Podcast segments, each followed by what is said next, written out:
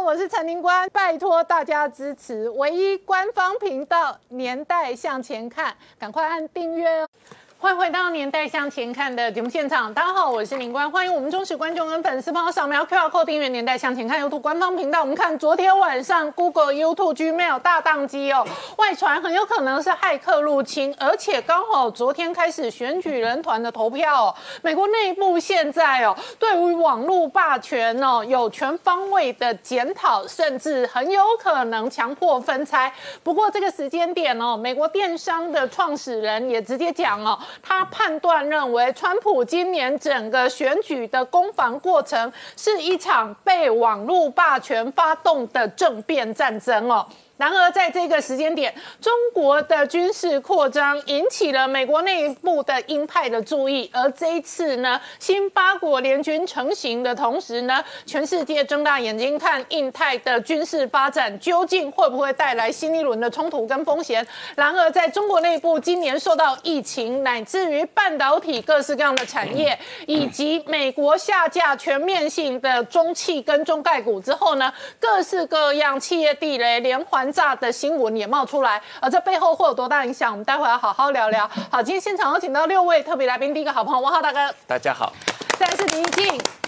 大家好；再来是宋承恩，大家好；再来是汪杰明，大家好；再来是吴田，大家好；再来是财经专家王以龙，大家好。好，杰明刚看到的是，川普还在推动美国这一波疫苗的施打，但是在美国内部，哦，这个电商的创始人认为，本次大选结果呢，川普本人几乎是被网络霸权直接发动政变。对他用的字眼叫做发动政变啊，这个人叫谁呢？这个叫做 Patrick b y a n 他事实上是一家电商网络的老板，那这家公司呢叫 Overstock。那我们知道，在十二月十二号呢，这个很多民众上街头啊，他们说啊，叫做 Stop。dealing 哦，就不要停止窃选这这个这次选举哦。那当然，在这个过程当中呢，这个伯恩就先表示自己的态度啊，说：“哎，我其实哦，在一九八三年到一九八四年，我去有去师范大学，北京师范大学教学的哦，所以我对中国人其实是很友善，也很了解。但是呢，根据他的调查，因为他组织的一个这个选举的一个调查团哦，他发布了两个很大的指控哦。第一个指控是说呢，哎，对不起哦，其实这次选举里面呢，特别他关心到就是选举的这些机器呢，其实有很多的这种 weakness，很多弱点，事实上是会被攻击。”的，而且他也确定这个攻击是事实的，而且这事实呢，他认为啊，背后呢操作者呢，可能他就直接点名了，有包括伊朗。委内瑞拉跟古巴，而且他说一句话哦，他说这次攻击不是随机的，是有次序的发动美国缓慢的政变，在美国、加拿大、还有南非、还有这南美洲很多国家呢，都发现到一件事情，他的谷歌系统呢，哎断线了，而且断线内容呢，包括了最重要是谷歌云，我们知道谷歌云是很多人照片的时候会上传的地方，通通是一片黑白，而且呢，还有这个谷歌设的这 Classroom 呢，通通都阵亡了，大家好奇哦，这到底是怎么回事呢？而且啊，如果你是很爱做游戏的话，很抱歉，你如果在加拿大、你在美国这些国家呢，你这个 Pokemon Go 你是不能玩的。好，那这个事情因为影响很剧烈啊，包括谷歌旗下的二十五功能全部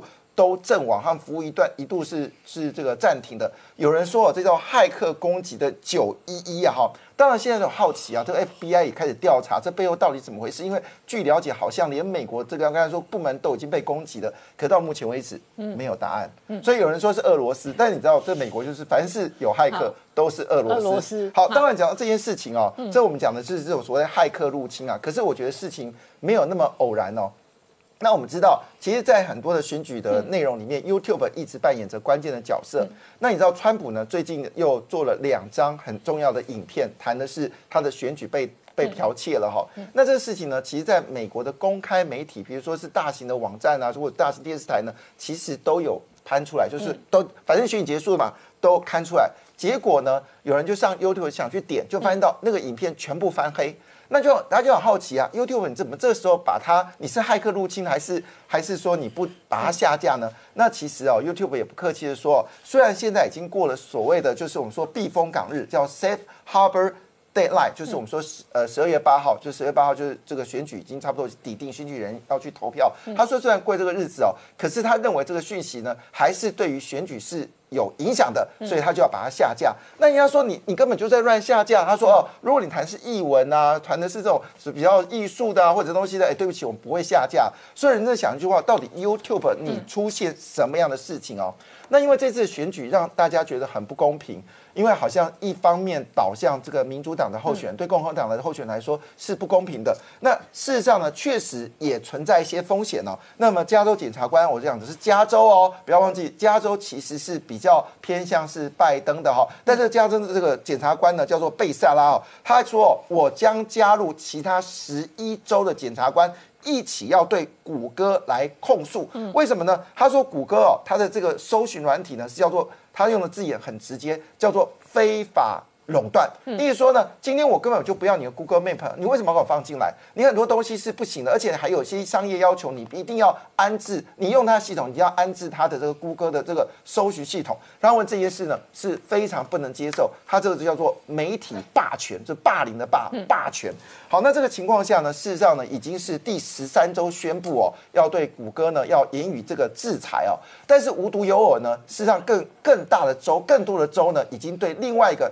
选举对于这个拜登明显偏妥的这个 Facebook 呢，四十八州也要提出这个垄断呢，而且这次的这个发动者呢是美国的联邦贸易委员会。我们知道美国联邦贸易委员会其实是一个非常强硬的组织，FTC，它联合四十八州检察官直接要要求 Facebook 你给我分拆。那他当然一定有讲理由，他的理由其实也跟这个谷歌说法一样，他也叫做媒体霸权霸凌的霸。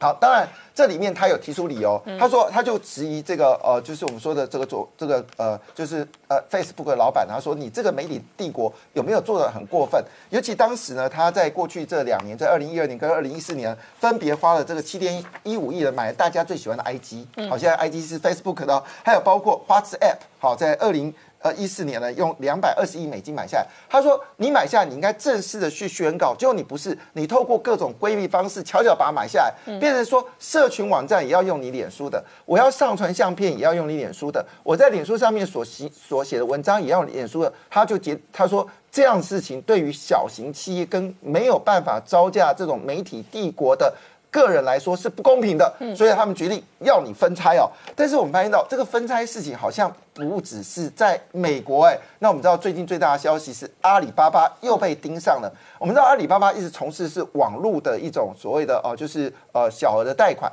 那基本上实体银行呢，它这一次呢也决定要。呃，收也要极力去侵入。那这家呢，其实一家小型的商业银行，叫银泰商业银行。我不讲你也不知道。可是这个小这件事情呢，却让这个中这个中共的招公呃这个中央呢大为不快，他就决定要惩罚他，说你有垄断的情况。当然呢，阿里巴巴很大嘛，所以他就找了另外两家公司呢，也当做是陪绑者，一个是阅文，一个是丰益网络，他们也并购了一些这个哦，就是网络系统、社群网站，然后一律好被开罚。所以看起来现在不是。是只有美国。要分拆这些所谓的网络帝国，事实上中国已经剑指阿里巴巴，叫你动弹不得。好，那我请教一下怡静哦，昨天确实 Google 跟 Gmail 这个大宕机跟 YouTube 大宕机的同时呢，美国准备进行这个选举人团的投票哦，是，所以全世界各式各样的阴谋论跟联想都出来。那以昨天的状况来讲，真的有可能是超级大规模的骇客入侵吗？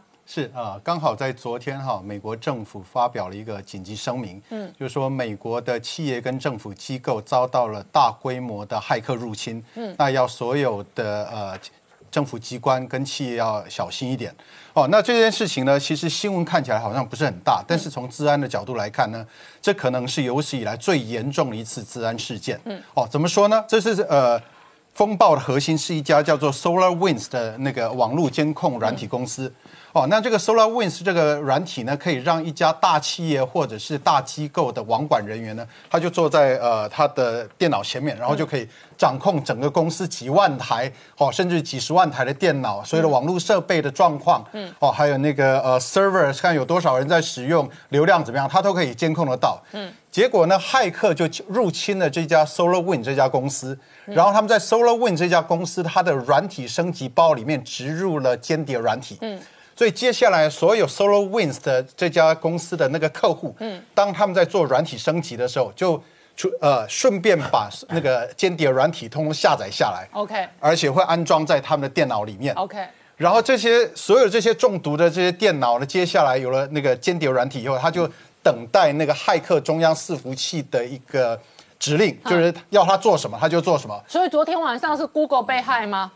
呃，目前看起来好像这两件事情不见得是直接相关的，嗯只是刚好都发生在同一天。好，刚好同时发生，Google 还没公开认，但是我们可以合理这样推演对这个事情，呃，坦白讲是有点可疑啊，因为怎么会有这么，Google 搞不好一巧的事情？认之后，今天晚上股价崩盘啊。对。正常到 Google 这种高市值的公司，不敢乱认任何利空啊。完全没错啊。那我们现在呃确定的呃受害者呢是有几个地方，一一个是美国的商务部，好，然后再来是美国的财政部，哦，嘿，然后还有一个是呃很知商务名，部跟财政部，对，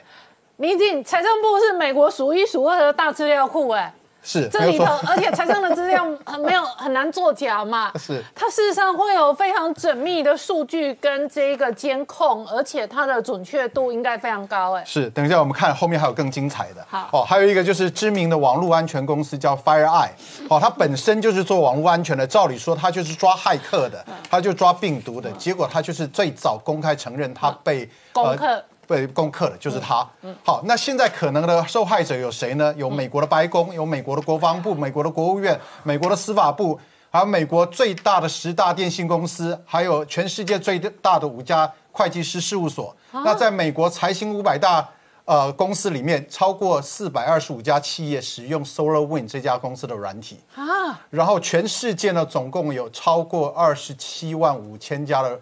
公司使用这个 SolarWind。所以昨天晚上很有可能美国白宫跟国防部都遭受到这样的骇客攻击。呃，很不幸的不是发生在昨天，这个事情已经发生了九个月了。事实上，在今年的三月的时候，SolarWind 就已经被入侵。他们从那时候开始发布的所有这个软体更新里面，就包含了这个间谍软体。然后每一家这种大企业至少都有几千台公司，因为呃几千台电脑或者是网络设备哦，因为小公司不会用 SolarWind 这种软体，那使用都是大企业，所以现在估计全全美国、全世界都有几百万台甚至几千万台的电脑或者是网络设备都上面都已经有这个呃间谍软体，嗯，所以这个是非常非常可怕的。这是非常可怕。好，那这一个特定的骇客究竟来自俄罗斯或者中国或者其他地方是不确定的。对，现在依照 FireEye 这家公司的说法，他们认为说这个骇客的来源是俄罗斯，嗯，他们可能是呃去分析这个呃间谍软体，发觉说这个间谍软体是跟俄罗斯的一个骇客集团有联络，哦，就是那个间谍软体一直在在通讯，所以他们认为说应该是俄罗斯那边做的，嗯，好、但是呢，哈，这件事情会影响到美国跟中国的关系，怎么说呢？哈，因为我们知道啊，呃，这件事情的可怕的地方就是第一个是网络软体，好，第二个是网络升级的呃这个功能，好，可是苏呃俄罗斯这个国家它本身并没有生产网络设备，而中国它的华为这种公司，它就是网络设备，而且这些网络设备上面都有自动升级的功能，哦，所以这就证实了美国之前对华为的这个怀疑，就是说你如果华使用华为这种设备，然后它在网络升级的过程中，就顺便让你下载间谍软体，那是非常危险的。那同样的，中国也有怀疑美国，因为如果说中国用了美国像是那个 Cisco 的那个网络设备的话，美国人也可以同时做这件事情。所以虽然这件事情目前看起来应该跟中国没有关系，但是后续的影响会造成美国跟中国在科技上互相呃互相更不信任。好，那这样的状况就会使得美国或者中国认为自己的设备、自己的软体都应该自己建。当然，这，个是我们稍后回来。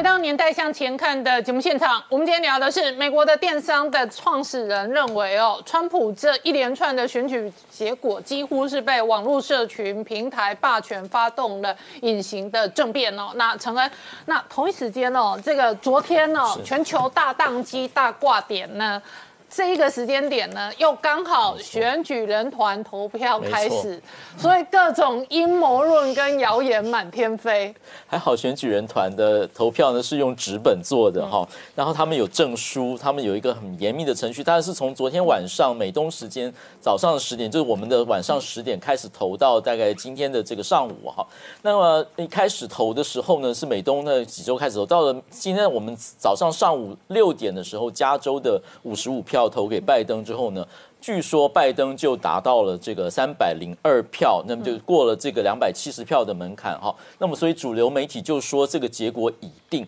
那么今年的选举呢，过去我们都没有注意到这个环节，就是十二月十四号的这个选举人团投票，这个呃过去相当冷门，但是今年因为川普不认输，所以变成说相当受到。这个重视，并且有很多的直播，我们就在看直播。然后呃，其中呢有四州，就是德州状告那四州，包括这个乔治亚州、密西根州、宾州以及威斯康星州呢，所有的选举人票，那目前呢都是投给拜登。那么总共的结果是，拜登的得票率有百分之五十一点四，总共有八千一百多万票；川普得票率四十六点九，总共有也有七万七千四百多万票。但是呢，我们这件事情是不是玩完了呢？其实还有两个变数，虽然机会不大，但是呢，不是不可能哈。我们先讲一下它未来的程序是怎么样。第一件事是各州有一个这个每个选举人都有签一个这个纸本的投票，然后呢，州长要汇集他，并且送联邦，送联邦国会，也送这个各州的最高法院的首席法官，并且州务卿，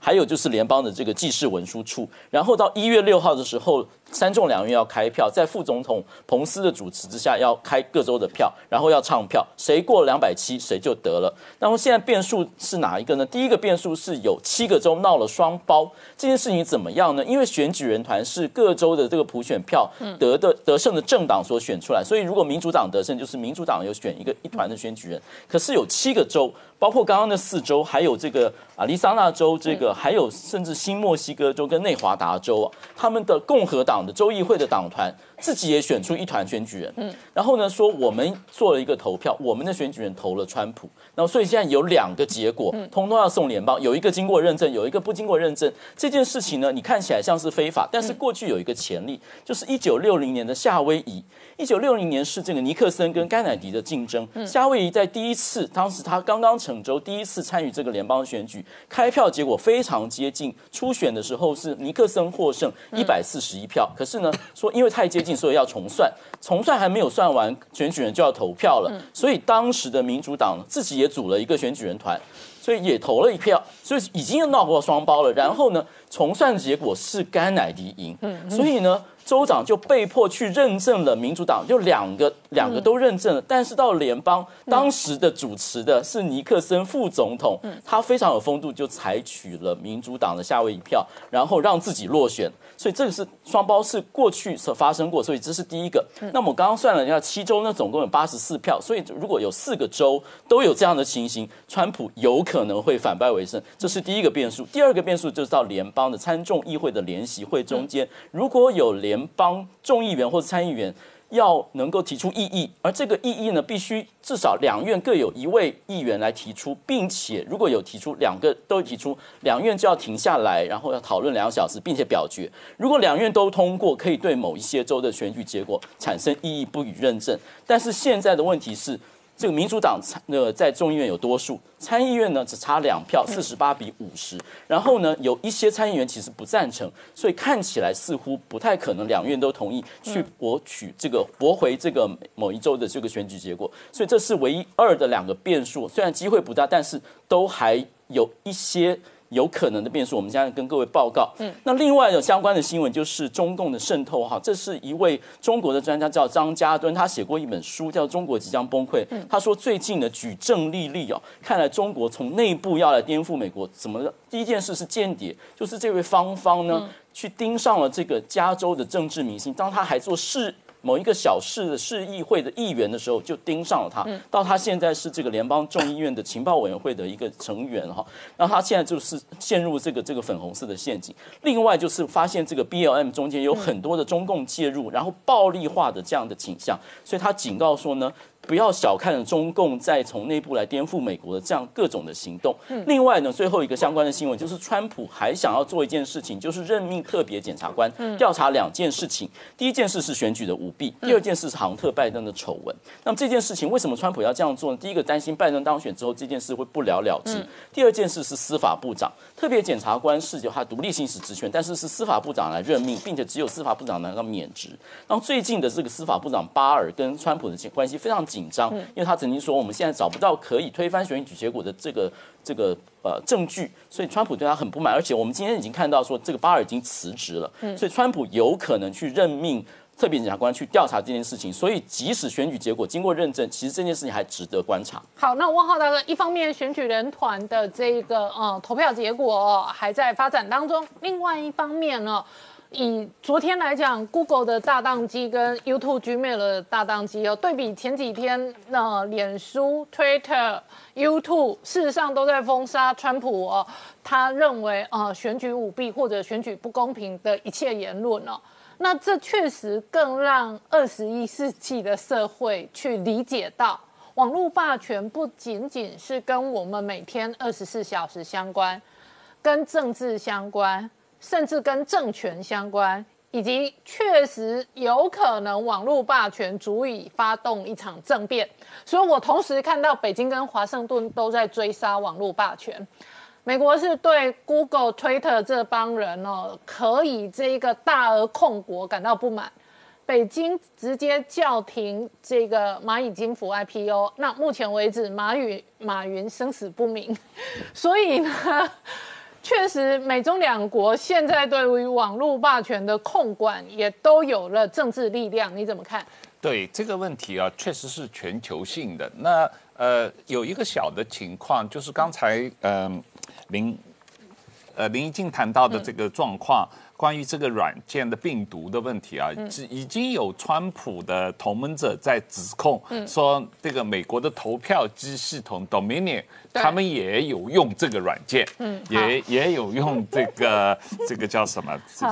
？SolarWind 的软件，所以这个 SolarWind 的软件的病毒也进入了美国的投票系统，所以才造成这个川普的这个投票啊出现了很大的问题啊。那当然，这个今天早上实际上还。有一个特别的事情的公布，就是密歇根州的一个州法官允许这个美国的呃特别的这个网络安全嗯呃机构。对于这个密歇根州的一个 Dominion 的呃审查的一个审查报告公布，然后他们对于那个那个县有一个密歇根州的其中一个县叫 Antrim 的这个县的这个 Dominion 的机器的审查报告，发现它这个审这个投票机将近百分之。八十都是不准的啊，有很大的问题啊，那而且是故意的，是设计成这个样子的。那么当然了，现在这个只涉及到一个县的大概二十几台投票机的问题。那当然，他们现在提出，川普今天自己也推特转了，就是要要。对于密歇根州的整个州的所有的投票机都重新做审查。那美国现在是有大概二十八个州用了这个 Dominion 的投票机，如果都要做审查的话，那就问题就麻烦了啊，就大了。但不管怎么样，回过头来讲你刚才那个问题，这个呃，我觉得这个问题实际上中国、美国和全世界都有啊。那么这个问题事实上也是美国封杀华为的原因。是。我们就很简单讲，华为足以威胁美国的国安的话，那全球的网络霸权都足以威胁每一个国家的政权嘛？是。这是同样的事情，我们在讨论的是同一个事情跟同一个逻辑。是，呃，对我我觉得我们讲两个，实际上在讲两个不同事情。我们先不讲这个，呃，这个呃，Solar Wind 的这个病毒，这是一个技术上的病毒的问题哦。我们讲的这个，呃，网络霸权的，比方说 YouTube、Facebook、Twitter 的这个网络霸权，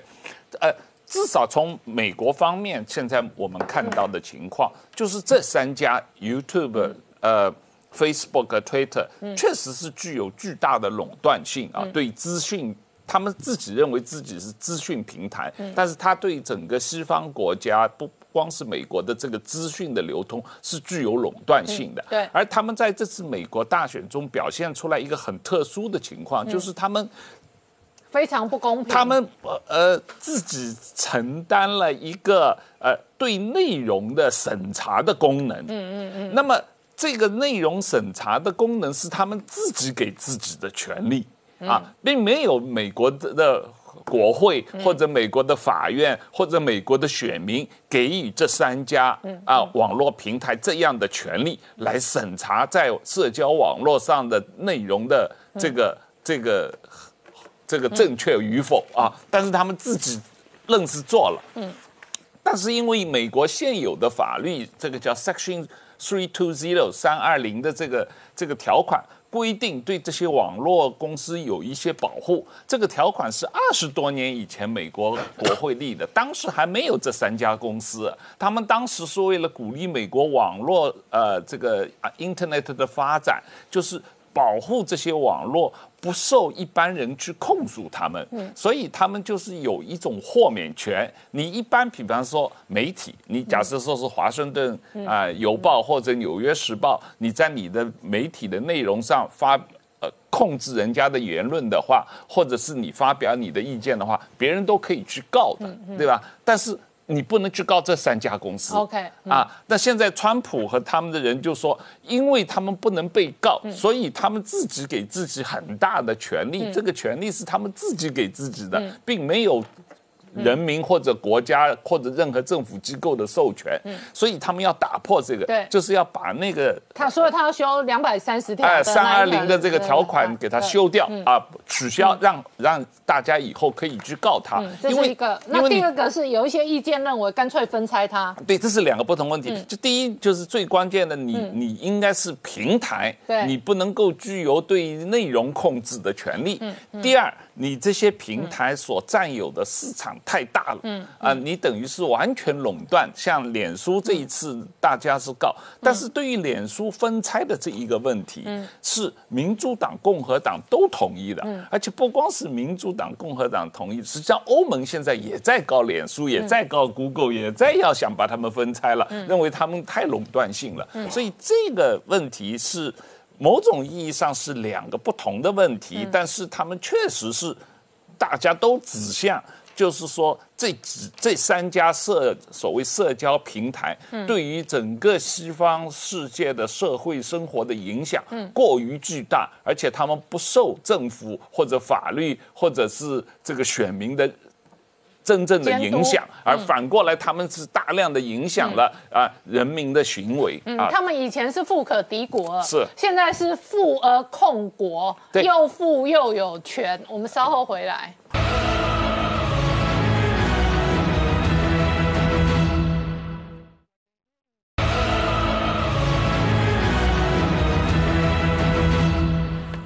年代向前看的节目现场，我们今天聊的是北京跟华盛顿虽然有很多矛盾，但是最近双双追杀网络霸权是一致的作为。那在华盛顿的部分，美国电商的创始人认为这一次川普的选战是遭受到网络社群平台发动了一场隐形的、无形的政变。那同时呢，北京追杀的是阿里巴巴庞大的数位帝国，可是同时呢，新八国联。军军成型，那德国过去是整个欧盟国家当中哦相对轻中的，可是这一次军舰也加入印太行列。对中国的威胁哈，不止这一个让印太国家不满哦，现在连这个欧盟的这些国家哈都纷纷他的海军都要派遣到东亚来进行所谓的自由航行哈。那最最新的一个报道是说，这个德国的这位女性国防部长哈，有特别讲到，说明年准备要派德国的这个护卫舰，那要到这个东亚来跟美日哈，甚至澳洲进行所谓的联合军演哈。那这样的一个说法，事实上在对比他先前其实的这个德国的一个。呃，政府已经在九月有通过一个印太的一个外交的一个战略哈，那时候事实上就已经谈到说要这个准备派舰哈到这一个印太地区。那这样的一个做法，当然这个国际媒体在观察，这已经一改德国数十年来二战之后哈，它一向不。这个以军事的一个力量哈介入区域的一个对抗的一个政策哈。那这样的一个动作哈，当然。呃，这位女性德国部长啊，德国的这个国防部长哈，其实她对于这个台海问题也非常关切哦。先前她接受澳洲媒体访问的时候，还特别哦，直接直言批评中国，直接警告中国说，如果要在以军事的方式哈来处理台湾问题的话，最后一定会导致失败。所以她这样的一个派遣德国军舰到这个印太地区这样的动作哈。可能不是只有针对南海的一个自由航行，那当然连台海的一个部分，他也表示呃非常的关心哈。那我们除看到除了德国之外，其实稍早之前我们谈到说，法国连这个核潜舰都进驻到关岛，那法国的海军一个上将的参谋长，其实那时候呃同步访问日本的时候，也特别直接谈到哈，明年法国五准备在五月的时候要派遣一支哈。这个命名叫做这个圣女贞德的两栖这个舰队哈，要到这一个可能冲绳附近的海域，跟美日两国进行所谓的夺岛演习。那法国过去来讲，我们知道去年他曾经有一艘这个普约号的军舰穿越台海哦，那这一次是直接要。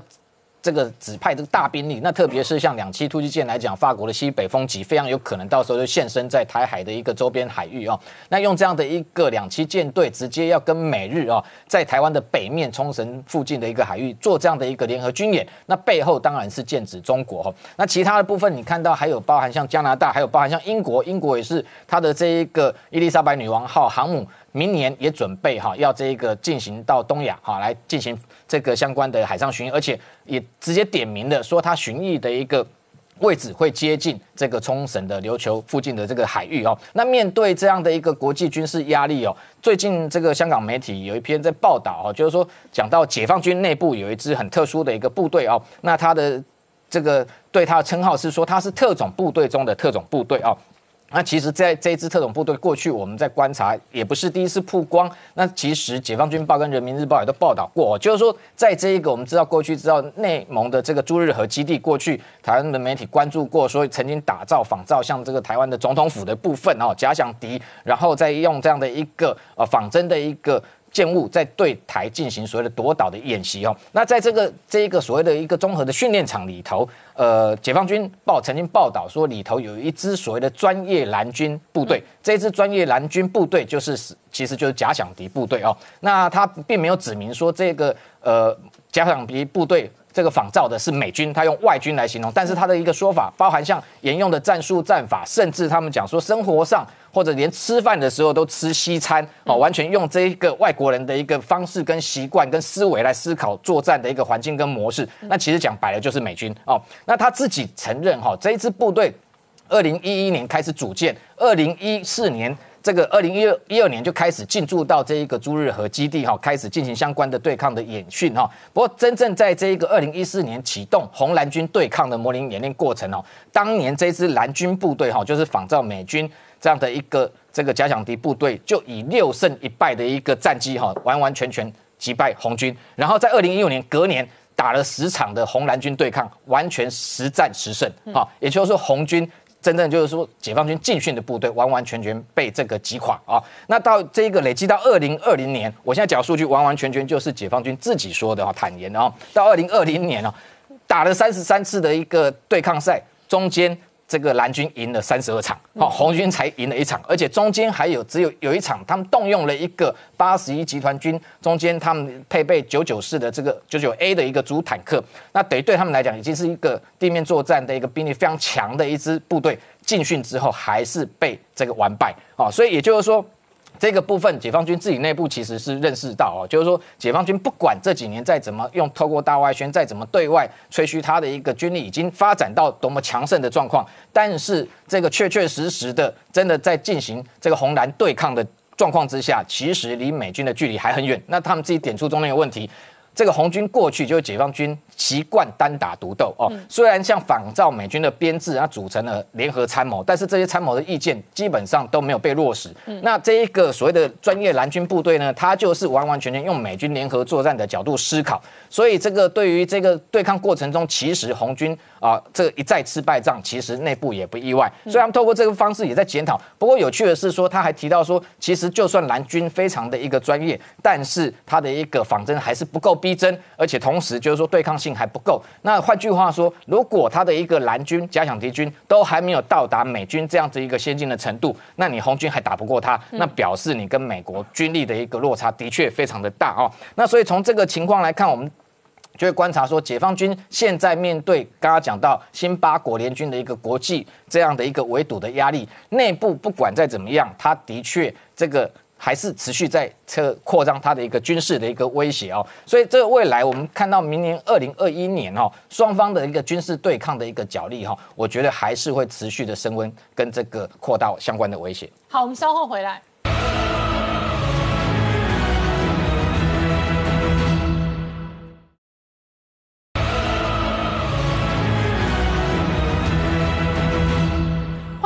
年代向前看的节目现场，我们今天聊的是哦，川普本人哦，面对的是网络霸权跟社群平台的战争哦。但是大数据的时代下，老王今年确实哦，大者恒大，而且数据就是要大。所以呢，你会发现哦，这一个今年的整个 AI 五 G 大数据电动车几乎都变成投资人哦这一个呃胜选的主流，而且以未来的角度来看哦，那整个产业的发展跟革命是还有可能再发生的。事实上，最近这个纳斯达克哦，这个能够继续在往上冲哦，最主要动力并不是来自于科技股啊这些巨波，因为事实上这些科技股就如同大家看到，都不断的被接受调查或者被被打压当中啊，但是就是靠着特斯拉。一而再，再而三，不断的出现这个利多啊，这造成这个美国纳斯达克了持续的上攻哈。那你可以看到特斯拉最近就开始有华尔街的分析师哦，请注意哦，外资又出来喊哦，他喊什么？他说认为特斯拉未来还有很多前景，他今年哦预期可以卖破这个五十万辆哦，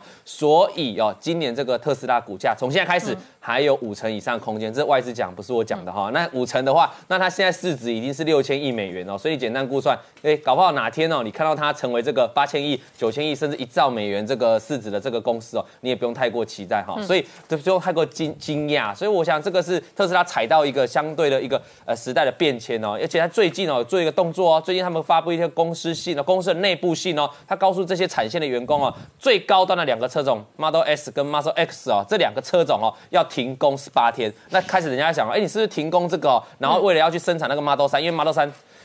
那个来组装来不及卖，所以你赶快这个加强 Model 三的产线。可是又有另外一派说，其实没有哦，是因为马斯克又要推出新招，他可能又要。推出新的改款的车种啊，反正他就是今年哦，从头到尾一从年初到年底，每天都有话题的人物啊，也是推就这造成这个股价持续上攻的动力。那我刚才讲哦，特斯拉踩到一个时代趋势是什么？各位看啊，这是特斯拉过去几年来的卖碳权的所得啦，就是说它的随着它，因为我们知道欧洲各国对于这个碳的排放量有所有所限制，而且大家注意，在二零二一之后，这个欧盟哦会比之前的标准再降低大概三十个 percent。那特斯拉因为它组装车子卖的越多，它所拥有可以卖的碳权哦，这个量就越大。你可以看到今年哦，今年光是卖碳权的所得就已经将近十二亿的这个美金了哈。那你看它去年，去年也不过，去年一整年哦，也不过才卖六亿。今年刚前三季就十十二亿了哈，那这等于是一倍的成长哦。那我再跟大家讲一个很恐怖的事情哦，他卖碳权的钱有比卖车的多吗？哎，我现在就要讲了，对，今年它第三季的净利收入是三点三块美金哦。你知道它光卖碳就三呃，抱歉，三点三亿，讲错了，三点三亿了哈。那你知道它光卖碳权哦，第三季是卖了三点九亿。好，所以你以他卖车不赚钱，他卖碳权赚钱。对，也是这是他的获利吗？对，但是人家说，所以人家会说特斯拉能够大赚钱哦，最主要就来自这个碳权。而且我跟大家讲哦，明年的标准会越来越，欧盟会越来越严格，所以这个碳会越来越好。为什么？卖碳权的所得所得会越高。你看下一张图啊，这是欧洲这个碳权所碳权的价格哦，现在每一公吨已经来到历史新高，要三十欧了哈，所以。你就可以从这个趋势看着未来只会越来越高。那这个价格，它它能卖它，因为它卖的车辆越多，它能给它能拿出来卖的碳权就越多，同时这个价格也在飙涨哦。所以你就知道特斯拉哦，不但卖车，我也卖你这个新环保的意思，新环保的碳权哦。这个我想在很多企业上面都用得到。那往下看哦，根据这个外媒的这个研究，你可以发现绿色的部分就是未来的纯电动车啦，灰色就现在燃油车啦。大概预期大概二零二零、二零三零、二零四零、二零五零，整个全世界都被绿人给取代了，电动车给。取代。所以我说特斯拉为什么站在这个时代的尖端，而且它不只是卖车嘛，它还卖碳权嘛。而且以台湾车，台湾基本上是摩托车王国嘛。对，我在马路上也经常看到很多电动摩托车。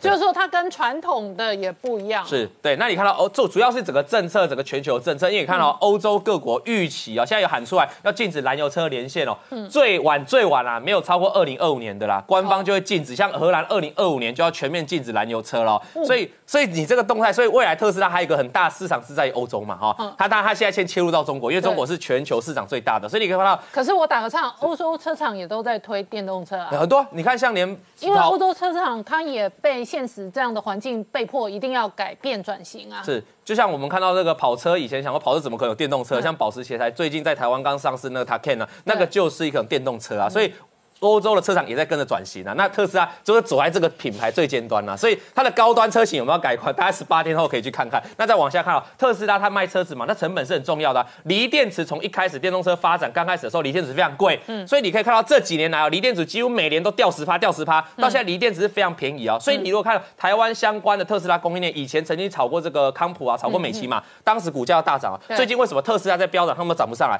因为锂电池的价格一直在往下荡嘛。可是反观来，在整车的这个特斯拉，它当然就拥有这个很大的利益嘛，因为我成本降低嘛，那我车子又卖得好，为什么会卖得好？我们再看下一张啊，因为它要踩动踩到了一个对的市场。当大家在撤出这个中国之后，居然有一个，而且川普没有管到他，他居然跑到中国去上海设厂，而且他抓到这个市场。你看全球的全球这个电动车卖最好在哪个区域？就是在中国大陆。那特斯拉一脚踩进去，踩进去还不打紧哦，他还我们看一下下一张哦，他还在。我先跟你讨论这个问题哦。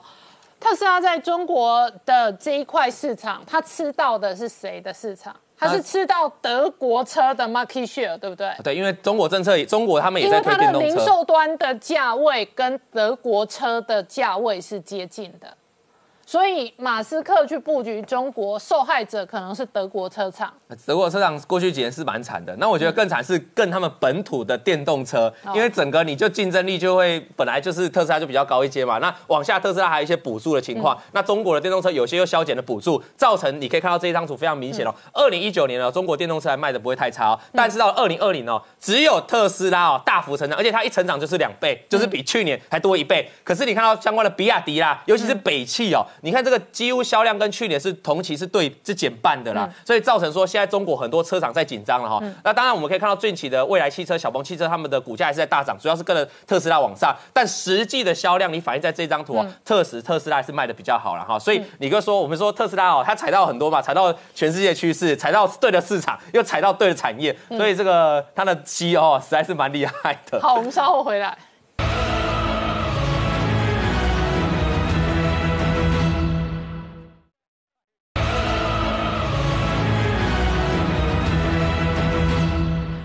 年代向前看的节目现场，我们今天聊的是美中关系影响台海关系的同时呢，北京的动向哦，传出了一个很妙的新闻哦，这个中国的媒体追踪了一个强制拆迁相关的计划，然后呢，这个计划的地理位置呢，竟然有人说是习近平的龙脉。是这个地方，其实在北京城啊，而且在一个昌平村、昌平市。昌平市其实在北京不算是一个小市，但里面呢有一个叫做香塘村呐。嗯，这个香塘村呢，它基本上是大概差不多三千八百栋房子。可是有人去看哦，那房子其实长得很漂亮，都算是有别墅级的房子。它而且住在里面的人，对不起哦，三分之以上哦都是属于这种所谓的高阶的人哦，照拆上万人。然后你知道那个拆法多夸张，就是直接警察围进去。可是因为这些人当地也是。是有声望的，他们透过推，透过他们的微博，大数的去这个宣传，我被拆房了。可是你知道吗？就一堆警察就冲过去。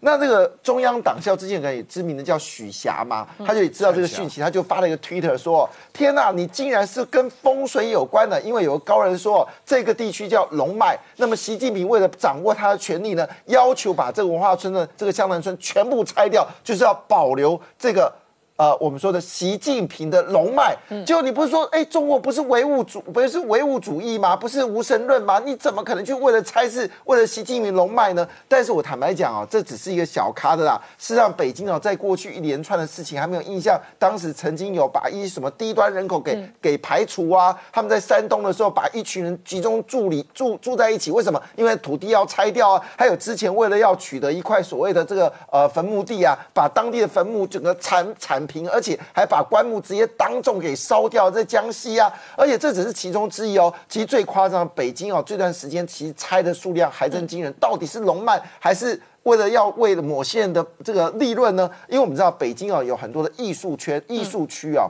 那包括像是什么环铁艺术区啊、宋庄艺术区啊、水坡艺术区啊、黑桥艺术区啊，还有你刚才讲这个地方啊，其实叫做呃崔村，崔村旁边一个叫刘村的，早就被拆了，也是龙脉吗？嗯，好了，所以这一块龙脉的时候呢，逼一个人很生气哦。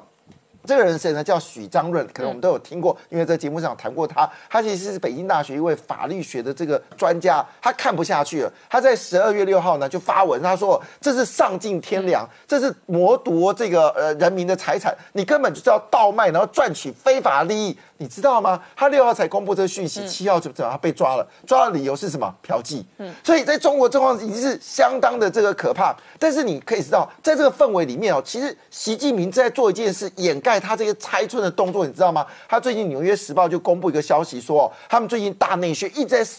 宣扬说，你看我们是虽然是这个。强势政权啊，可是我们非常效率啊，我们对人民是效忠的，所以你看我们疫情很好。你要另外一个将军哦，直接就说一句话说：你看看哦，现在这个世界有两个国家，一个叫做胜义国，一个叫败义国，就是他们胜了很厉害。那败义国指的指的就是美国啊。所以你看现在这个中国政权真的好棒棒，民族主义大发。好，那我好大哥刚刚看到的是北京强拆这一个特定的民宅的同时哦。美国也是强势下架中企，然后呢，首先第一轮的是不符合审计资格，当年奥巴马放水，现在的这个呃主政者不愿意放水，所以要全面盘点。那没有符合美国内部的会计审计规格的，通通要下架，这是一个。再来，全球性的主要的指数，我们追踪过富时 S M P，然后这一个最新纳斯达克。都要剔除一部分的中汽成分股。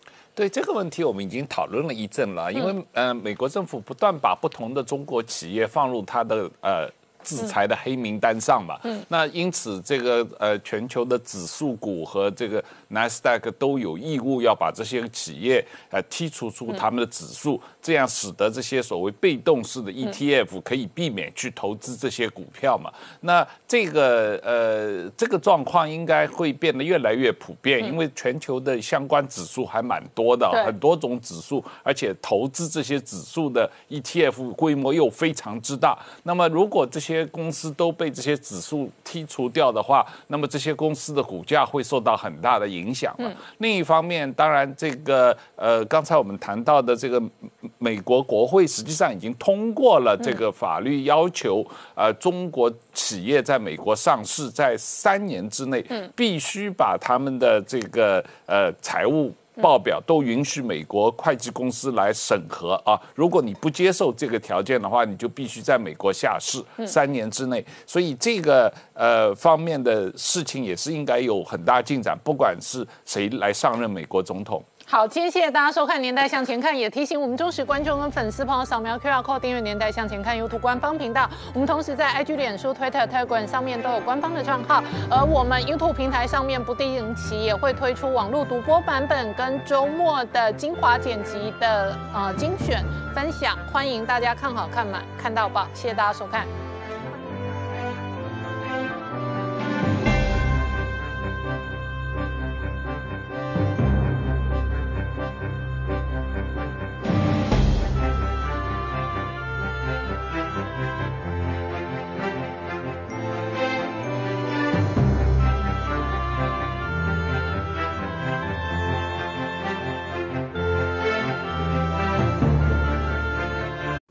我是陈林官，拜托大家支持唯一官方频道《年代向前看》，赶快按订阅哦！Hello，我是陈林官，拜托大家支持唯一官方频道《年代向前看》，赶快按订阅哦！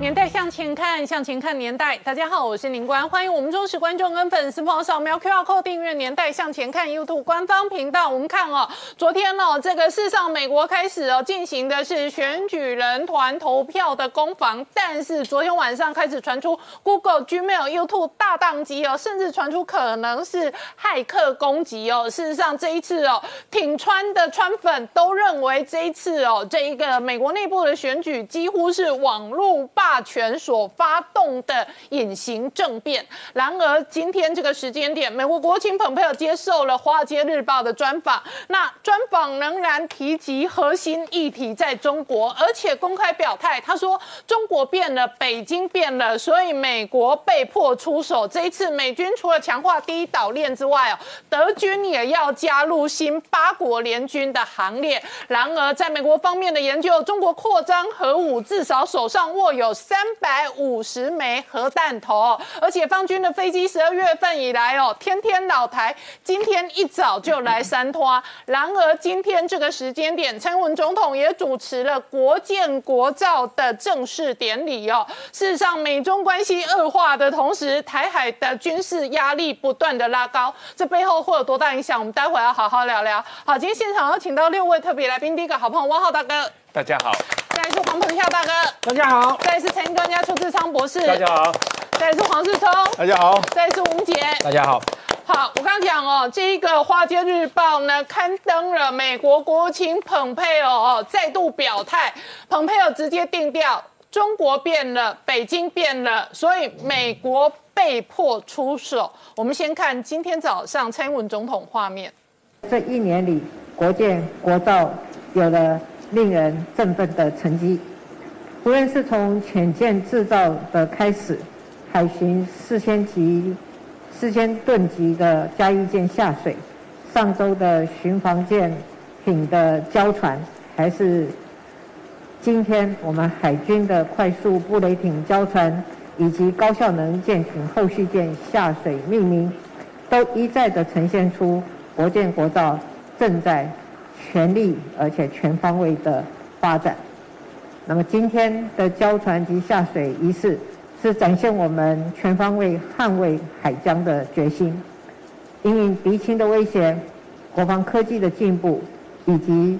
战场环境等因素，我们在建构防卫武力的时候，要有要有不对称作战的概念及作为，发展高机动性且具有。精准打击的武器装备，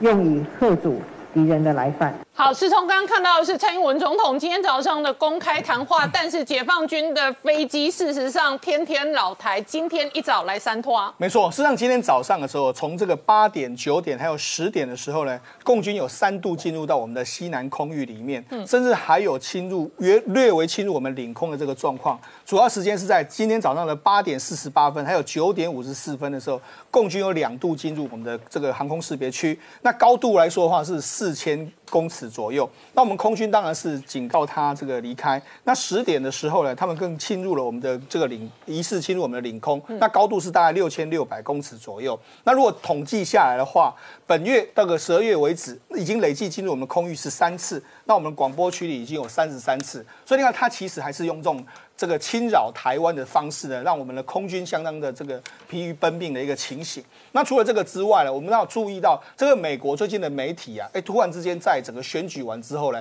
好像有点转变。那为什么有点转变呢？因为这几天呢，这个《华尔街日报》呢刊刊登出了一个这个他们专访这个庞佩奥的这个专访。那庞佩奥主要是在这个 CEO 的这个论坛上面接受《华尔街日报》Murray 的他他这个专访。那当然讲到就是说中美的这个关系，它的标题呢就。就是说，在这个未来的中国跟美国关系怎么去走？那它里面讲到说，为什么要怎么去评价呢？他说，主要呢，这个过去一段时间中美关系变成冷淡的时候呢，是因为中国大陆的这个状况不一样了他说，现在的中国与十年、十五年或二十年前的时候已经不一样了。嗯，他认为说，习近平呢，他们在这几年呢，选择了一个越来越强朝向一个所谓的激进的这个方向。他特别点出来，无论在内政的问题，甚至在新疆的问题。南海的问题，他把这个南海称叫做南中国海的这个问题，他就说都不一样的，所以他认为说迫使美方有这样行动的是因为中国的问题，不中国的这个不一样的。他同时还提到说，在思考这些怎么对中的问题里里面的时候，是每一任这个美国国务卿都在思考的这个问题。那他后后来话锋一转，又讲到了台湾，他说美国在台湾问题上面来说的话，一直都坚守的承诺，包括说像美国对中国承诺的这个一个中国的长期政策。那包括说像雷根所签署的一系列的这个公报，他就说呢，事实上我们都是按照美国对中方的这个承诺，他同时暗指说，其实没有遵守的是中国这一方面。他就说，他举一个非常明显的例子，他说，譬如说香港，香港你当初对国际的承诺是五十年不变啊，那五十年不变，你现在已经变成什么样子的？所以他认为说，其实在未来一段时间，应该有更大的力量，或是更大的这个去对中国大陆施压，希望说他能够平公平的对待，包括说中国人民众。甚至在国外的一些企业等等。好，那我们看，其实庞贝奥他这样说呢，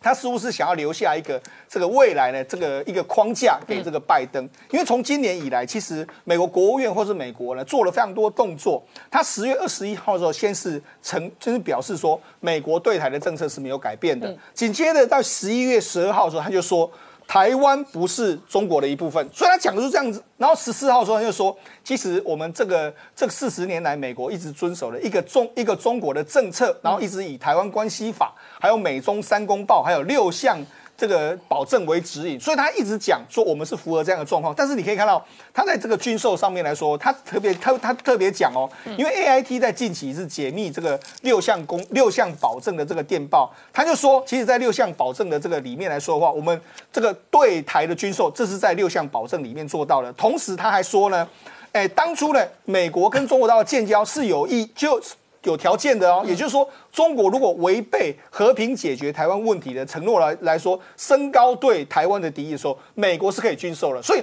他就说，我一连串的动作都是有相关的保证或是相关的这个条件在这个地方。另外一个，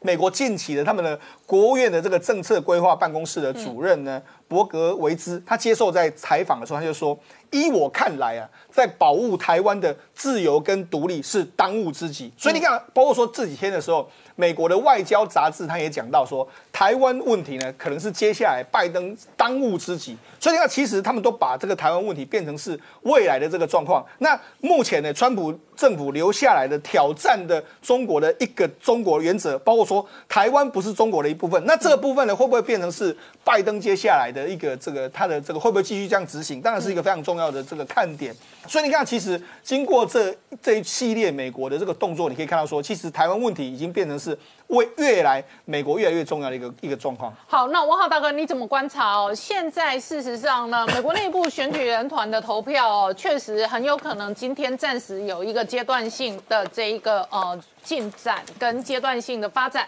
这是一个。再来是呢，现在呢，蓬佩尔接受《华尔街日报》的专访。他仍然再度定调，他说是中国变了，所以美国被迫出手。那特别是针对南海、台湾、香港三大战场上面，美国认为中国是完全改变了。对我，我觉得，呃，先不管美国大选争议的最后结果怎么样，起码这个呃现任的川普政府对于中国的政策和有关的台湾、南海和香港问题的态度是非常明确的啊。那呃。所谓美国对台湾的和有关的一个中国政策，它的前提是中国承诺和平解决台湾问题啊。那么呃，第二一个就是美国的所谓一个中国政策，从来不承认台湾是中华人民共和国的一部分啊。那么这个呃这两点。呃，Pompeo 是讲的非常清楚的啊。那这一所有的这一个基础，本质上啊，美国四十五年来的这个一个中国政策，这两点是一个中国政策的呃核心部分是没有真正的改变过。只不过川普政府把这个政策的这个这两个核心点讲得更清楚了啊。这是第一个问题。那对于南海，我觉得确实是在蓬佩奥领导下面，川普政府和美国国务院，呃，对于南海的立场是有比较大的改变的啊，这个跟啊。以前美国政府对这个问题的立场相对模糊不同。嗯，这一次几个月以前，美国国务院明确的否定了中国对于南海九段线以内的主权的申诉，美国是呃坚决不接受的啊，不同意的。这个以前中啊，以前美国政府没有这么明确否认过中国对于南海。啊，整个南海的九段线之内的南海的主权申诉，那么这次美国明确提出了。那对于香港问题，我觉得这个，实际上是非常清楚的，因为呃，中英联合声明是一个国际条约，在联合国秘书处登记的，所以中国在中英联合声明上的承诺，也就是一国两制五十年不变，香港高度自治，这个。这一点是国际条约上的承诺，但是现在中国单方面改变了啊。那这一点啊，美国政府的态度，川普政府的态度也是非常清楚的。你单方面改变了你在国际条约的承诺，因此我们必须出手，对于这种改变做一些惩罚啊。那最关键的就是取消美国对于香港的啊特殊的经济政治地位的承认，也就是把。香港变成跟上海、深圳一模一样的一个城市来对待啊，那这个呃，当然长远的影响还有很多了啊。所以总体来说，结论就是呃。蓬佩奥讲的，呃，不是因为美国川普政府在改变政策，而是因为你北京在很多问题上，包括在台湾问题上、香港问题上、南海问题上，都违反你原来的承诺，你改变了政策，所以我们在做应对啊。好，那我好大哥，蓬佩奥的判断是美国美国被迫出手，被迫出手是回应中国改变，是。中国改变南海，中国改变香港。中国企图改变台湾，所以美国被迫出手。是，但是出手出到什么程度？你怎么观察？我觉得，当然这个取决于中国所谓改变现现状啊的力度有多大，因为它。企图改变台海现状，企图改变南海现状，企图改变香港现状。那当然，香港现状已经被改变掉了。这个香港的情况，它是走的最远的啊，这是毫无疑问的。呃，那么这个美中双方在香港问题上的争夺啊，还会继续下去，而且在啊进一步的恶化啊。那。这个呃，当然，在这个问题上，五眼联盟，英国特别是因为有香港的传统利益在里面，所以表态也是非常强硬啊。那南海问题也是啊，中国走的比较远的啊，因为中国在南海不光是啊围海造地，然后这个部署这个军事啊设施和军事力量，而且这个呃不断的这个呃宣称南海的。对南海的全部主权，这个当然呃完全无视呃这个海牙呃仲裁法庭的仲裁结果，所以美国的反应也是比较强烈的啊，所以这个呃各国联军不断的在南海演习，也是对啊保卫这个南海的自由航行权。那台海的问题是相对比较更困难的、复杂的，就是说呃台海呃呃中共是不断的在。打擦边球，因为他所谓通过灰色区域对台湾的文攻武吓，那么在台海问题上，美国的立场本来是一直是一个所谓战略模糊的立场。嗯，那么在这个问题上，因为中国不断的打破这个呃双方对于台海问题的战略模糊，那么逼得美国对台海的战略也越来越清晰。好，我们稍后回来。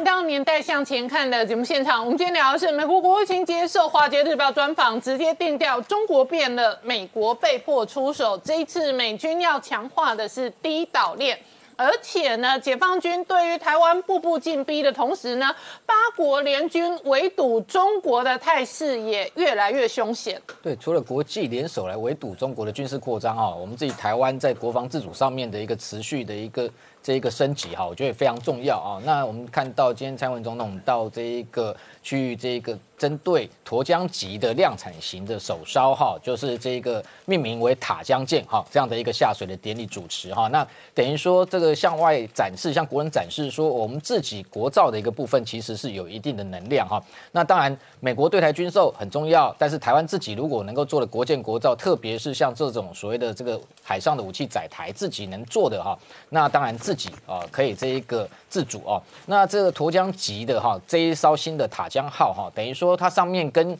这个第一艘的沱江舰原型舰最大差异就是说，它还加装了防空的海舰二好这样的一个飞弹。那当然上面还是有熊二、熊三的一个超音速跟次音速的反舰飞弹哈。那等于说它是作为一个海上的一个火力载台，有利于哦在这个整个台海周边近海，特别滨海的一个作战。它本身呢，事实上它不需要太强的一个战斗系统哦。为什么？因为它只要负责接收哦这个敌情的威胁目标定位，然后就可以利用这样的一个载台，用高速逆中的一个方式哦。那这个等于让敌方没有办法捉摸情况之下，那在远距之外就发射我们的这一个反舰飞弹哈，去袭击这个解放军可能要犯台的这一个两栖的一个舰队哈。那这样的一个载台，其实过去来讲本来。我们了解早期海军当然也是非常依赖哦，希望跟美国采购。事实上，特别像美国后来发展出所谓的它这个滨海作战舰哦，就是 LCS 哦，那那样的一个呃作战舰基本上都还有三四千吨的一个吨位哈。那事实上本来是想依赖美国，但是后来发现说我们自己有这样国造能量之后，我们这只不过是像这一艘是六百八十五吨这样的一个排水量而已，上面挂载的火力完全不输美军的 LCS 哦。所以这样国防自主的部分，我觉得很重要的部分就是说。可以不需要完全依赖哈国外的一个援助情况之下，自己也能够掌握哈自我的一个防卫能力。那除除了这一个有强大的一个对海攻击火力的一个沱江级的这个量产型塔江号下水之外呢，今天还有另外一艘外界比较少看到的，看起来似乎不是那么厉害，但是对于不对称作战来讲也是非常有利的一个武器载台哈。这个叫快速布雷艇哈，首艘交舰。这快速布雷艇基本上啊。也是算国造哈，其实基本上它吨位也不大，一个小型的载台，但是它有益于过去，就是说未来它在布雷上面哈，有中科院自己研发的自动化的布雷系统。那你看到它的船船身设计有上下两层甲板哈，这两层甲板总共有四条轨道，这轨道可以一次用自动化的方式哈，这个透过轨道方式在海面释放所谓的潜水的一个水雷哈。那这样的一个方式，对于相较于过去来讲，其实布水雷很多的一个载台都可以布，连渔船都可以，但是非常的耗时耗力，因为过去来讲，传统国军在布雷上面还要用人工来搬运，一枚水雷可能要两三个士官兵七八十公斤来搬运。那未来自动化之后，布雷的一个效率非常高哦，而特别是未来它在潜水区，甚至哈，我看军方的说明，连这个苏澳或花莲这些所谓深水港的外外围的这个航道，其实都可以用快速的一个布雷。那当然还是在二十四海里以内的范围。那远距的部分，未来就是透过可能美国未来会通过的这个 QS。空投快打水雷哈，用 P 三 C 反潜机从空中去投放，所以从空中从海面上共同立体的一个方式来布雷，这两种武器都是一个未来台湾不对称作战非常有效的一个利器哈。那你看到？也许外界会说，哎，怎么好像不是像美军的神盾舰吨位这么大？这个满载都上万吨啊！老老共也在造零五五的这一个所谓的万吨的驱逐舰，台湾怎么在造这种小舰艇？其实小型的舰艇未来在岛屿作战，哈，特别是在第一岛链内外来讲，未来是一个趋势，连美军都开始哦在跟旋预测。美军过去来讲，当然你看到二战的时候，那时候都是主力舰，都是好几万吨的哈，这种所谓的战舰。后来变成说演变成有所谓的这个驱逐舰，那现在来讲，未来美军要走向的一个方向就是说，他要把这个舰艇的数量扩增，所以未来基本上来讲，川普本来也许可能即将卸任哈，卸任前他。正式向这个国会提了一个美国海军的造舰计划，长城的造舰计划。那他的规划，先前我们知道，这个他的前国防部长艾斯培曾经提到说要准备打造五百八十一艘，那现在还没有迈入那个阶段。但是中程来讲，他基本上来说，二零二六年至少要有三百三十三艘。那这样的一个。这个大数量的造舰计划里面就包含了非常多的小型舰艇，而且未来可能美军会考虑这个。事实上，在美国海军内部争辩很久，就是大型的航母十万吨级以上的这样航母有没有必要保持那么多的数量，十艘以上？那未来可能都会有讨论空间。那因为一艘航母的维持费用非常高，打造费用更高，那把这些钱拿来造。这个数量非常多的一个小型舰艇，可能有利于未来对抗中国，特别是在滨海作战。所以你看到这最近美军海美国海军提出了一个，就是说他要打造十艘哈轻型的两栖登陆舰。事实上，这登陆舰我看它现在曝光的数据，基本上大概只有六十公尺长哈。那但是它要求它航程能够超越三千五百海里，那能够进行越洋作战。那从外这个它目前数据评估，大概就是我们传统上来看的，就是所谓的 LCU 哦，就通用登陆艇。那这样通用登陆艇，事实上它要求能够载七十五个人，那也就是说，未来美国陆战队它已经改变它的编制，它改成小型的滨海作战团，这样的一个团级可能只有几百人的一个规模，不像过去来讲动辄数千人的一个正规的远征旅。那这样的一个化整为零的方式，就是分散兵力，分散哦它的一个部署。所以这样的滨海作战舰未来可能会放在哪里？这种轻型的两栖登陆舰，当然是放在东海、台海跟南海。作为这个未来可能不管是两栖夺岛之用，或者是说针对解放军海上的兵力作为反制哦，所以整体上来讲，它这样子形成一个两栖待命的一个资源部队，叫 ARG 哈，新的一个形态的作战模式，完完全全可以看得出来，未来整个美美国海军的一个建军的方向，完完全就是走向小型无人化，然后针对中国解放军的军事威胁。好，彭夏大哥怎么观察现在的变化？呃。我们所有的军队最主要的什么，根本叫叫建军思想。嗯，什么叫建军思想？就是我们这个军队到底要干什么用的？老蒋时代，他想到了反攻大陆，所以那时候呃，我们的陆军很大啊，什么师啊、军啊、军团呐，这个也许在大陆那样子的呃比较大的战场啊，这个这个还有用。那么在台湾的话啊，以台湾的地形或者说是我们台湾的呃周边的这个海洋啊，以这样的状况啊，我们是一个防守方。作为一个防守方，我们需要什么武器？所以说，你需要什么武器是根据你的建军思想而来。你的建军思想是根据什么？根据你国家的目标，还有当面的敌情。所以在这种状况之下，为什么我们现在发展的啊不是航空母舰，而不是什么大的舰艇啊？我们发展小型的，那就是因为说。我们最重要的就是近海嘛，嗯啊，能够在我们的呃两三百海里之内，能够很迅速的出没，然后不容易被对方这个呃捕捉到，然后一艘小的舰艇，它的成本作战要算成本，成本相对低。那么我们一个小的舰艇可以把它的航空母舰或者说它的大区，嗯，可以把它集成，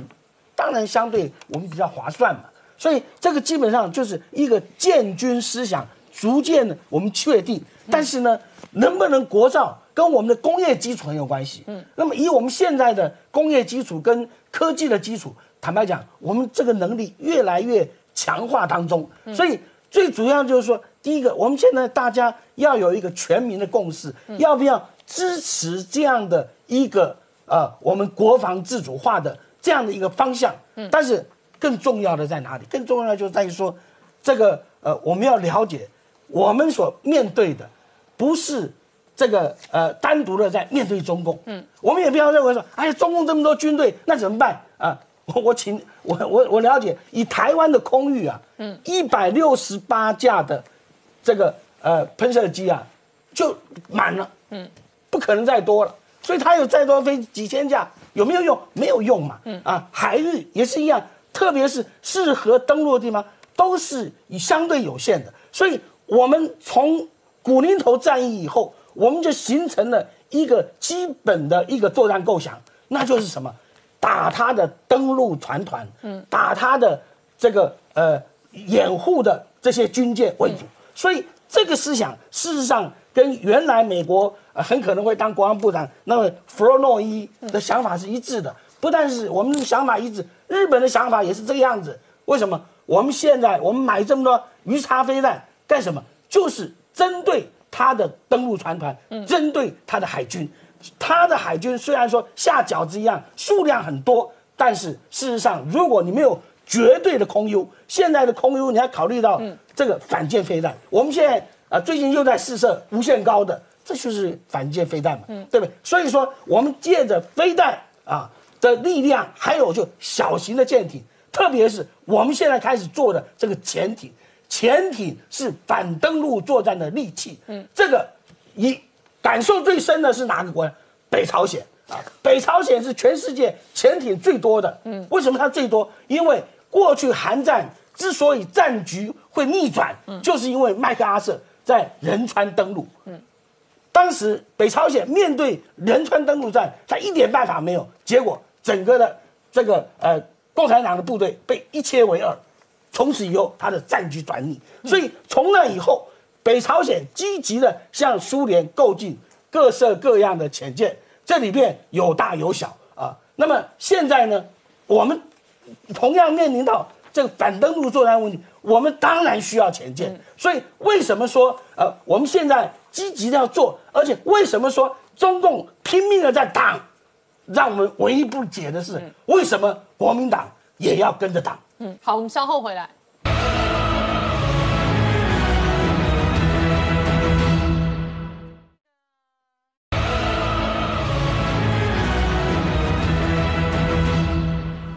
年代向前看的节目现场，我们今天聊的是北京对台湾文攻武吓，但是台湾因为今年防疫成绩特别好，尤其是今天事实上金元双雄王不见王两人破冰哦，曹新成跟张忠谋还握手这一个破冰哦。那台湾事实上今年在科技产业跟半导体的领域哦，全球的表现大放异彩。可是这个时间点哦，股票市场的各式各样的鸡飞狗跳的莫名其妙的掏空案不断的。冒出出来，保家当然是其中一个。那是从我们追踪过，那保家当然这一次出包是他去买了 KY 永冠出事，但是最近被逮的这一轮是他到货原版。但是 KY 今年出的事情可多了，这是第一个。第二个是保家除了这些年来买银行之外，也买政客。那到今天为止，劳金局你管理的资金。被特定人掏空，你还不敢告保家？再来，每一个劳退基金受益人都是保家掏空的受害者。请问劳退基金受益人可不可以直接提告保家？当然，这个对全民来说是一个非常大的这个伤害。也就是说，我们的劳退基金沦为为特定财团在跟丢，然后帮他出货的一个资金。我相信大多数的这个受受益人是没办法接受的一件事情。那也因为这样，你可以让现在跟目前为止来说的话，包括说像这个尤乃文，或者说保家的这个资这个资产的执行长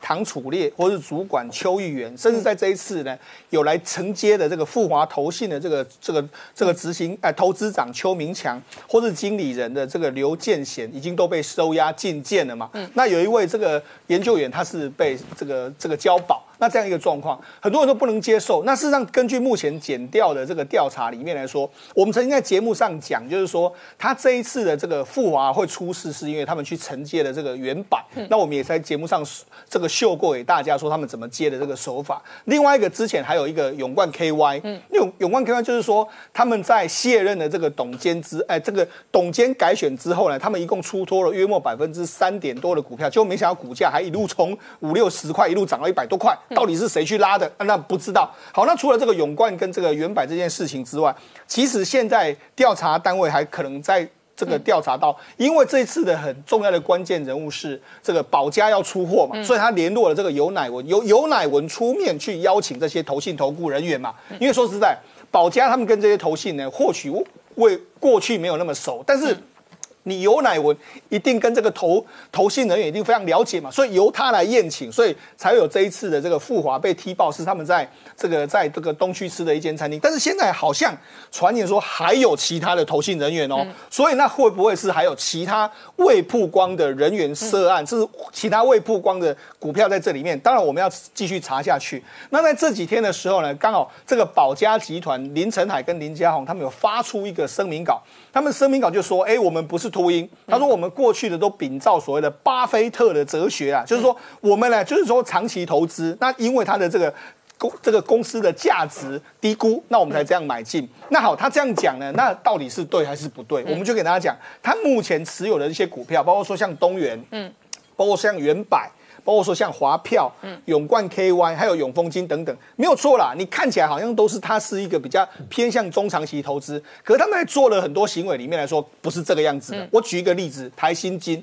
他们当初哦，巴菲特如果长期投资，他就会 hold hold 着持股 hold 二三十年。对，没错。巴菲特是不是 hold 富国银行 hold 了几十年？对是不是 hold 可口可乐 hold hold 了几十年？是，所以巴菲特是长期持有。对，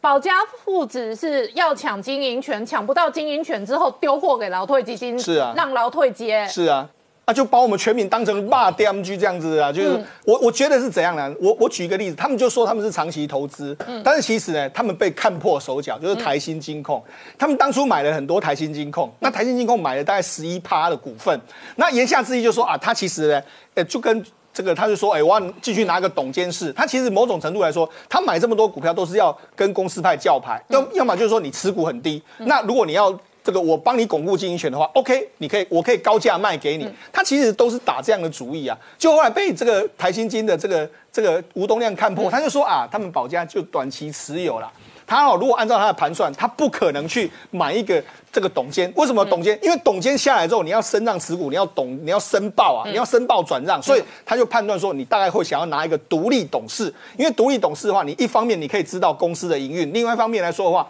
你又可以这个这个卖股的时候不知道，所以他就把这个。独立董事的这个门槛把它拉高，就后来保家就没办法拿到，他后来保家就被迫把这个股票清光。哎、如果是巴菲特的话，你怎么会是这样做呢？巴菲特，你你这个这个就是一个短线的这个做法嘛，包括说像我们讲到永冠 KY。他拿到一一起董事之后，他就开始升让，就卖了百分之二、百分之三的股票，甚至原百，他也是这样子。他其实做法跟巴菲特是完全不一样。那我觉得其实呢，这个这件事情来说的话，这个很当然老谢也写了一篇文章了。老谢就说他惹了不该惹的人。他说其实呢，我觉得保家集团会在这一次变成是人人喊打的局面。还有一件事就是，他们过去在我们股票市场腥风血雨，就是滔天这个掀起滔天巨浪。为什么？他要争夺人家的这个董监事啊，所以你看他跟台新金也曾经对杠过，跟永丰金也对杠过。那包括说他之前的，他现在准备要入主东远，所以东远现在是很紧张。包括说元百，包括说像这个永冠 KY，包括说像永大这些，当然你要跟人家争夺这个董监。跟他争夺这个董这个所谓董监，或者是说争夺这个这个营运权，当然人家会把你这个视为是敌人嘛。那就有人点出来说，哎，今年呢，你好像碰到那个徐旭东都不是太好啊。他就有简，他举一个例子，比如说原百的是非，那可累积二十年了。对 对？譬如说，他就说，哎，你看他这一次不是就是介入原百吗？原百就是徐旭东啊。他说今年我们不是有很多数位的立委被收押吗？不是也是徐旭东吗？是所以就说你惹到不该惹的人，那个惹到徐旭东绝对是没有好没有好下场的。他就同时讲了这件话，他同时还说了，因为其实他的手法是跟过去八零年代、九零年代的很多金主一样，就是想要在想要买很多的股票，然后跟公司派叫牌，或者说想要高价大给公司派。这个到最后呢，你不是正派经营，在不是正派的在股市赚钱的人，最后可能你的身家、性你的身家可能都会有不好的这个下场。好，文杰议员怎么观察？其实这一次保家这个呃跟这个劳退基金这个事情啊，那有些人在问说，那为什么劳退基金没有去告，嗯，没有去申告哈？那我我也问了这个事情，他们给我的回答是这样，就是说劳退劳退它是譬如说我把五十亿的基金标给，譬如说标给富华，就是这一次出事的富华投信去操作。那富华投信呢，当初在标的时候，他就保证我要给你一年六点五趴的嗯回收收益收益，对。那所以对于富华投信，对对对劳动基金来讲的话，就是说富华投信，我不管你去买什么，你赚还是赔那是你的事情，但是你一年就是要给我五十亿的六点五趴了。所以对劳动基金来讲的话，他们不觉得说目前他们有损失到，嗯，除非说到时候富华拿不出这六点五趴，所以所以到目前为止。看不出来说这个富华跟原百这个事情对劳动基金有实质的影响，目前是这样。我不能接受劳金局这种说法。劳金局的说法是说，我每年绩效只要超过六点五趴，通通都没事哦。我只要赚回来六六点五趴以上，然后我其他钱怎么胡搞瞎搞都没事哦。对，劳金局怎么可以接受这种合约？而且立法院财委会那些立委都死光了吗？到今天为止，我再次讲，因为没有财委会的立委出来盯、出来打，我陈林官在节目盯，所有劳保的基金受益人都是受害者，在这个 case 里都算受害者，都可以直接提告保家，让保家好好赔，每一个 case 都赔。是您您官你这样讲的也没有错了哈。对劳金局来说，他觉得劳金局觉得说我我如果把这些钱啊交给人家去代操，代操有风险，有风险。那所以劳金局为了他要避免风险，所以他就用这个标的方式，就是说你你如果标到我这笔钱，你就一年至少要给我六点五趴，所以我等于是说我劳金局保证我一年有六点五趴的收入，那只要达达到这个目标就可以了。嗯，那如果说像林官你这样讲的话，就是说我们把基金放，就像我们一般在市场上，我们把钱放给基金，嗯，它有可能大亏，嗯，也有可能大赚。那个是完全不一定的，所以呃，我觉得公务系统哈，就是官僚系统，它为了避免自身的风险，所以他会去定这样的合约，而且是行之有年呐。所以到目前为止的话，劳金局他他才不认为说自己有受损呐。嗯，所有银行，所有劳金局跟所有银行签的约差不多这样，有六点五趴的，有六趴的，有七趴的。嗯，那就是观端看说这些银行愿意去标的时候，他答应劳金局，有几趴的收益了哈。那当然，这这个这个制度，我觉得可能未来会做修改。你包括劳金局，他在这个他的这这个网站上面，它所公布的那些什么基基金投资的收益，嗯，他其实都写的都非常的简略。有很多国家，它的它的基它的这个主权基金，它投资全世界各个公司，它每一笔都会列出来，嗯。但是像我们劳金局，它的列的东西就非常非常的简略，嗯。你就算立委跟他要，要到的东西也是很粗略的，嗯啊。所以我觉得这个部分会会未来就是因为这样的管理，就有了上下其手的空间。没有错。那我觉得保家的手法应该是这样了哈，就是说我们的很多很多的公司哈，很多上市公司，它的主导者，他通常所占有的股份其实不高。嗯。譬如说东元，以黄黄茂雄家族来讲，他我我记得他只占占了六趴还七趴，中信集团也是。嗯那这个时候，你当保家他要去买的时候，像像保家现在买到东元十趴了嘛？那这个时候，然后黄茂雄他们就会紧张嘛，紧张他们也就跟进去买嘛。嗯，跟进去买，两边两边都在买的情况，这个这个这个股价就起就就就炒高了。那所以我觉得对保家来讲，他他要的就是说，在在这个两边都都在买的情况之下，股价高高涨的时候，他要出货。嗯，我觉得他也不是要抢经营权呐。他在他在东元可能也是这样，保家在可疑之处就是他出不了货，倒给劳退基金啊，没有错。所以这一次最大的问题就是说，保家他是找了富华金富富华投信，然后富华投信用劳金局的钱来帮他出货。问这现这一次真正的问题在这里。好，保家的手法，我陈林官从小看到大。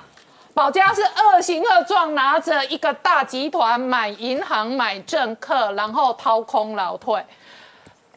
股票市场上有一大堆主力，成天玩这种手法，但是要玩到保家这种直接丢给国家级的劳退基金的，目前为止曝光的第一个大规模保家，我们稍后回来。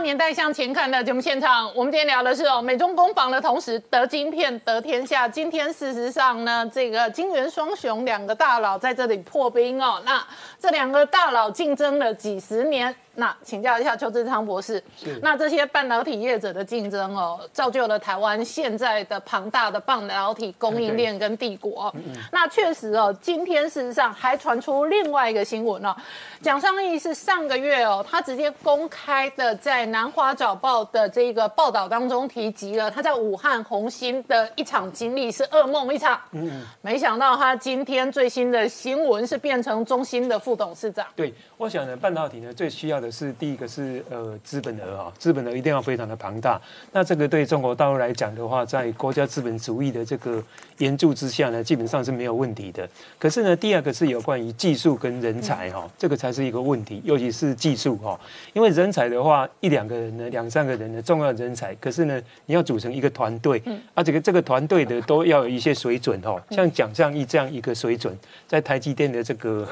重用之下呢，呃，台积电呢走出了这个。呃，亮丽的这个三十年，那这样一个人才呢，是中国大陆它要锁定的，甚至是 Hunter 的一个很大的一个目标哈。那我们来看这最近的这个呃。中国半导体发展的这个状况哈，它依然呢在切货，尤其在十二寸这个晶圆方面的缺货的这个状况呢，他们是说是三十年以来呢比较严重的，嗯，因为它接下来之后呢，可能要发展这个电动车的市场，还有一些这个呃工业的四点零自动化等等，都需要很多的这个晶片。可是目前来看的话呢，晶片的这个缺货呢。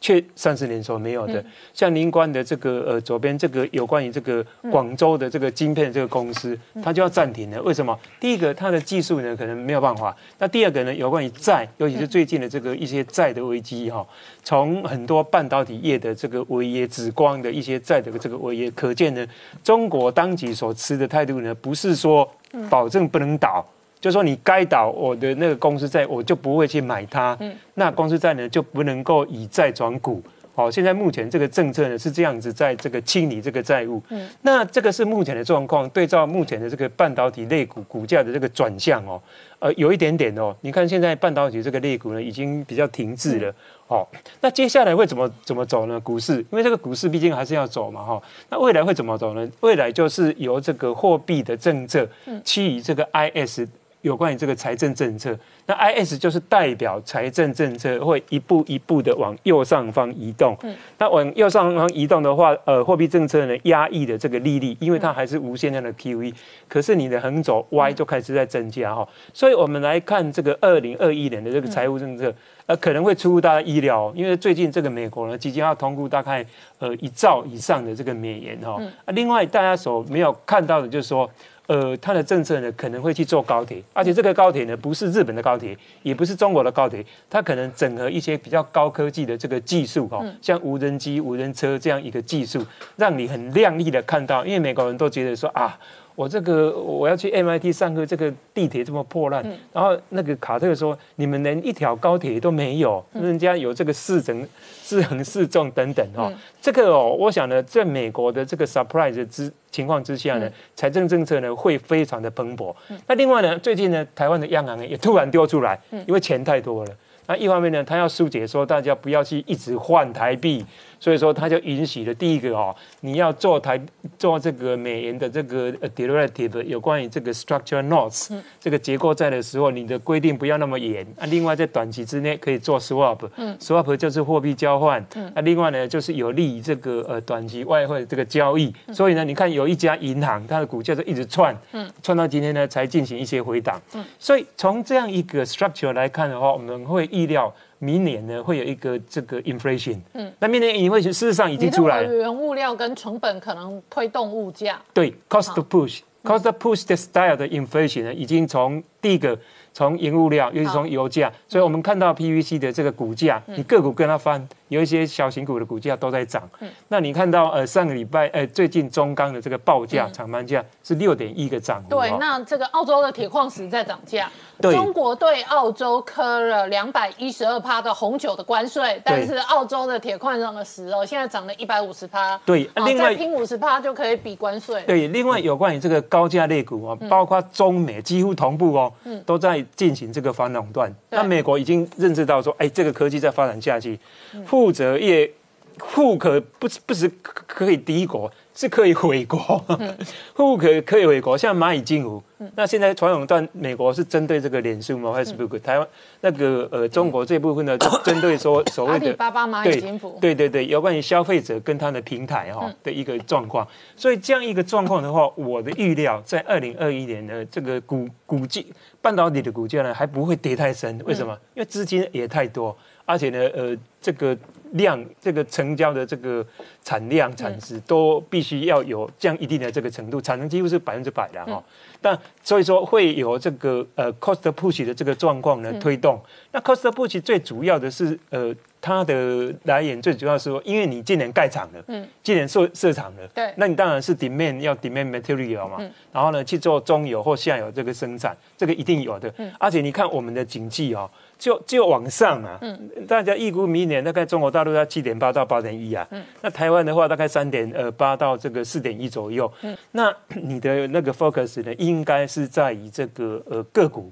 或者是类股，尤其是有关于产业景气，这个很重要。这个包括你非常非常的重要。好，汪浩大哥，我们昨天也讨论到原物料推动的这一个呃可能的发展哦，现在看起来确实是这样。呃，我刚刚讲的铁矿石的案例是澳洲的铁矿石的报价，那这两周事实上就涨了一百五十趴。可是呢，以今年呢，全世界为了救疫情哦，所有的央行同时放水，同时放现金，同时放钞票，到底可能带来什么样的二零二一年？对，确实就是我们提到过，所有的央行同时放水的结果就是，呃，房地产市场全球明显的复苏，然后呃，企业资本开支明显的上升，呃，而且这个无论是在政府层面、企业层面，还是个人家庭层面，整个负债率也都明显的在上升。也就是说，大家拼命的花。未来的钱，未来的钱通过借债来增加开支。嗯，那么在这个增加开支的过程中，当然就造成了一个供应的短缺的状况。那这个供应的短缺状况，我昨天说了一方面可能是跟呃重新库存有关系啊，大家担心这个疫情造成这个产业链的断裂，断裂，所以大家在增加库存。另一方面也确实跟新的。企业的开支有关系，跟五 G 啊，跟这个 人工智慧啊，各种呃高科技的这个开支有关系。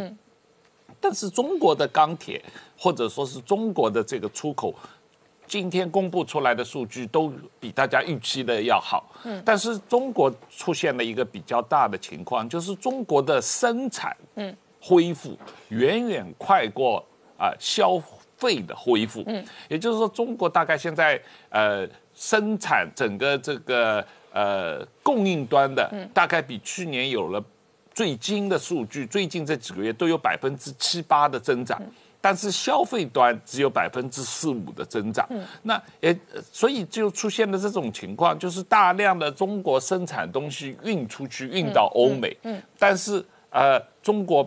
向外国进口的东西，实际上都是在减少。嗯，那么除了这些关键的原材料，关键原材料在通膨，可是呢，呃，工业产品可能又通缩。是，实际上是这样，所以这些生产性的企业就是。呃，中下游的企业实际上利润情况是不好的。那中国的钢铁企业，比方说中国的中国的钢铁生产是全世界最大的啊。实际上，中国的钢铁生产的规模可能占全世界将近一半啊。那中国的这个呃钢铁的呃铁矿石的进口有一半以上是来自于澳大利亚的啊。那这个价格最近这六个月真。涨了非常之多，是。那实际上中国钢铁企业现在都受不了了，因为他们实际上呃根本不可能把这个成本呃完全转嫁到下嫁到下游。你如果真的全转嫁到下游，那就像刚才这个邱老师说的，完全造成了这个成本推动的通胀，嗯，那就是要有一个全面的通胀的问题发生。那万一造成成本推动的通胀？像不像一次大战前的全球经济处境？诶，现在这个情况，我我我觉得还要观察哦。第一，你看现在呃，黄金价格最近没有太大的变动，不像是一个全面通胀马上要爆发前的黄金的价格的走势啊。油价是有恢复，恢恢复到五十块钱呃一桶，但是呃。它是因为前半年多以前实在是跌得太厉害了，现在回到了一个比较正常的状况。那呃，所以总体来说，是不是这个呃全面通胀要发生的话，值得观察，但是确实是一个警号在那里。最大的风险当然是粮食了啊！最大的风险是粮食，因为中国的粮食问题实在是蛮让人担心的。因为中国实际上是个严重缺乏粮食的国家，大概百分之三十以上的粮食需要靠进口。那么这个粮食的安全，实际上现在是一个呃全世界的问题。好，我们稍后回来。Hello，我是陈宁官，拜托大家支持唯一官方频道《年代向前看》，赶快按订阅。